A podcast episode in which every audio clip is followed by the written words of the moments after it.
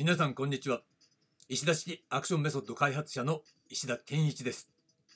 リアムアクションと立ち回り始まります。今週のテーマはアクションのメインフレームです。はい、ということで、えー、火曜日になりました。昨日はねイントロ編ということで、まあふたつのエピソードね、きっかけとなったふたつのエピソードと、まあ今週のねテーマでもあるメインフレームとは何かっていうことのね、まあ外観をね簡単に説明したわけなんですが、今日からはねいよいよ本編となっていきます。えー、今日のテーマは相反共存性ということで、これはね、えー、先週なんかも扱ったんですが、まあこれはさでも重要だから外せないんだわ。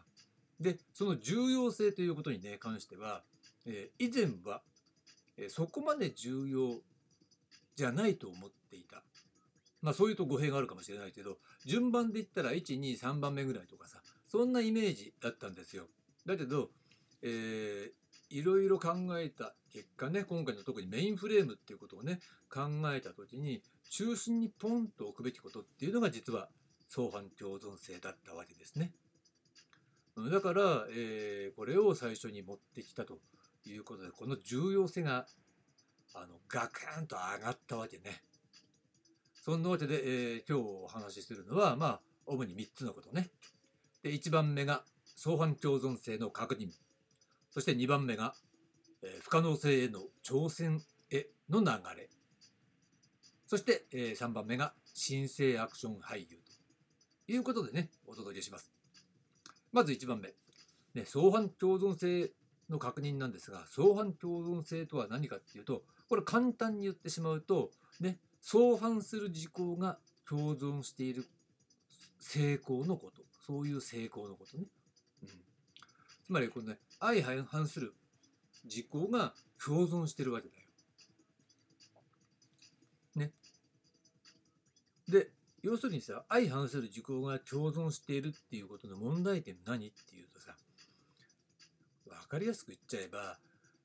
相反するんだから、操作されちゃったりする可能性があるよねって、お互いがお互いを打ち消すようなことになる可能性があるよねと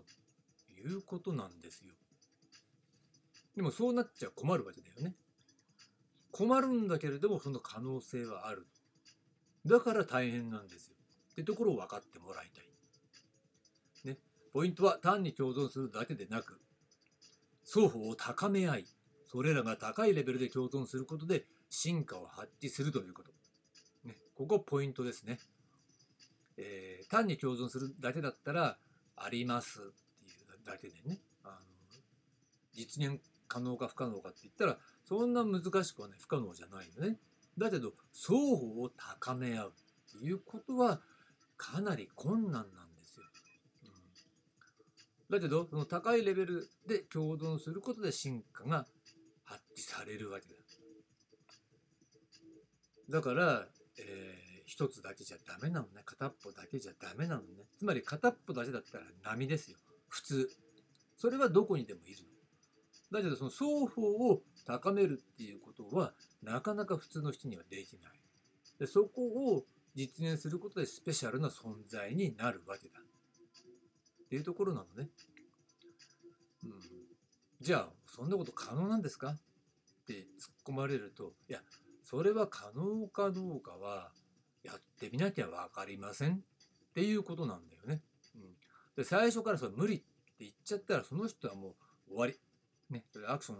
には向きませんっていうことになっちゃうわけです。その不可能かもしれない両立に取り組むからこそ格別の工夫も生まれるし、またね、独自の成果っていうものが魅力となって発揮されるんですよ。うん、これはもう経験則としての事実。そこにその人しかできないっていう独自の価値が最終的に生まれるわけだ。うん、だから、えー、変な言い方になっちゃうかもしれないけど、その双方を高め合った状態で両立して共存させるっていうことが実現されるかどうかっていうことはある意味どうでもいいわけ。どうでもいいっていうから語弊があるわけなんだけど、本当はどうでもよくないんだけど、でそこを、えー、実現しようとして、えー、チャレンジするっていうことが、まあ、一義的に重要なんで。で、目標としては両立させることっていうものがあるわけだから、まあ、結果的にすぐに両立できなくたってそれはしょうがないじゃない。ね、やっぱその人それぞれいろいろなね、あの上達の仕方、ね、上達のなんだろうスピードとかさ、そういったものにはさ段階がありますからね、その人それぞれの、えー、スピードっていうものもあるから、この人は関係ない、ね、自分だけの世界でいいわけだ。そういう範囲の中で、えー、成長していけばいいということね。大事なのは取り組みの姿勢で実際に取り組むこと、うん、そうすることで、えー、独自性が生まれるんですよ。でもちろんその双方が高いレベルで共存することっていうのが、まあ、より、えー、レベルの高い次元に自分自身を引き上げてくれるわけだから、そういう意味では成功するかしないかで考えたら、その方が成功する確率は高まりますよねということね、うん、例えばアクションスターになるってことを考えた時に、その、えー、双方が相反するふたつの事項が双方とも高いレベルで高まった方がアクションスターになれる可能性が高いですよねっていうことなんだよ。例えばそれが、えー、これ明日扱いますけど、単純に言ってしまえばその演技と身体運動っていうことだよね。身体表現でもいいけど、まあ、そういうことですね。でまあ、えー、今度は常識的に考えると、単に共存するだけでは相殺されたりリソースの奪い合いとなってプラスの成果を生まない。そうなんですよ。プラスの成果を生まないんです。ね、だからもうこれはもうにばんに入ってますよ。にばんの不可能性への挑戦。絵の流れ。ね、絵の流れちょっと変だけどね。後で直すかもしれません。常識的に考えると単に共存するだけでは相殺されたりリソースの奪い合いとなってプラスの成果を生まない。しかしその両立を実現させようとする姿勢が不可能性への挑戦として、ね、アクション作品の主人公のアティチュードと共通するという点で有用性を発揮するということなんですね。ちょっと長いよね。要するに演者自身が、えー、アクション作品の主人公と同じ姿勢を持っているっていうことね。で実はそこのところが普通の人たち俳優と違うところなわけだ。単にそれは、えー、アクション作品の主人公を演じるためにできるような身体能力的な、えー、ものを含めた表現が、えー、特殊な表現ができるっていうことだけじゃないのね。そうじゃなくてそこの大元にある、そういったことを実現するっていうことは、逆に考えればね、そういったことを実現するっていうのは、ね、作品の主人公が困難なミッションを遂行するで成功させるっていうこととまさしく同じわけだ。でそのための、えー、そこの部分を、えー、共通点としてそのための姿勢を持ってるっていうこと、それが相反共存なんですよ。こう両立させようとする姿勢ね、うん、だからそれはその相反共存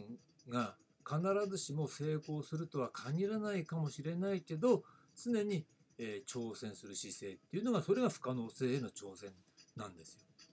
ね、だから不可能性っていうのは不可能かもしれないね、可能かもしれないけど不可能かもしれないっていう、えー、可能性が限定的かもしれないっていうような状況に、えー、挑戦するということですが、不可能に挑戦するって言ったら絶対できないんだから、じゃあ不可能だよね、失敗するよねっていうことでしょ。だけど不可能性だからさ、うん、可能性もあるわけだ。だからそこに挑戦する、その姿勢を持つっていうことね。だって主人公だってさ、あのミッションを成功させようと思っても最後死んじゃったりとかするわけでしょ。そういうシーンもありますよね。じゃあダメじゃない。ね、死んじゃったら不可能性の挑戦は失敗じゃない。じゃあ魅力ないのかっていったらそんなことないですよ。それは不可能性に挑戦するっていう姿勢を作品の中で見せるから、あみんな感動するわけでしょ。同じね、うん、自分自身の中にそういった、えー、相反共存っていう不可能性の挑戦をねテーマとして持ってるから、うん、その人が魅力として光るわけだ、うん、こんなの当たり前っちゃ当たり前なんだけど、何にも考えてない人たちっていうのは、えー、そういったことっていうのは考えてないから魅力がないのね、うん、単に顔がいいとかさ、身体能力が高いとかっていうだけで面白くねえなっていうのは、まさしくそこの姿勢が出てこないからなんですよ。でこれがさんばんめの新生アクション俳優の条件ってことになるのね。新生、誠に正しいっていうことね、うん、だからさ、新生アクション俳優とかさ、別に何だっていいんだよね。アクション俳優って言葉あまり使いたくないんだけど、分かりやすいから使ってます、うん、例えばさ、前ちょこっと見たんだけど、あの詳しくは知りませんよ。だけどね、サムネイルかなんかで見たら、リアルアクション俳優って人が名乗ってる人がいるらしいのね、うん、だけど多分定義とか全く考えないで、単にコピーライティング的にね考えた名称なんだと思うけど、その意味はおそらく普通なんか武術とかリアルな格闘技ができる俳優みたいなね、リアルファイトができる俳優みたいな、多分その程度の意味で使ってるんだと思うんですよ、うん、だからそれは素人ということね、うん、あ全然で本当のことだからしょうがないね。本人目の前にして私言えますよ、素人だから。そういうのとちょっと分けないとなんないからね。で一応新生アクション俳優というふうに呼んでるけどね、本当は違った名称の方がいいよなっていうのが本音です、うん、まあそんなわけでここまでが、えー、今日のテーマ相反共存性という話でした。で明日なんですが、明日は、えー、完全自演が原点というテーマで話します。はい、ありがとうございました。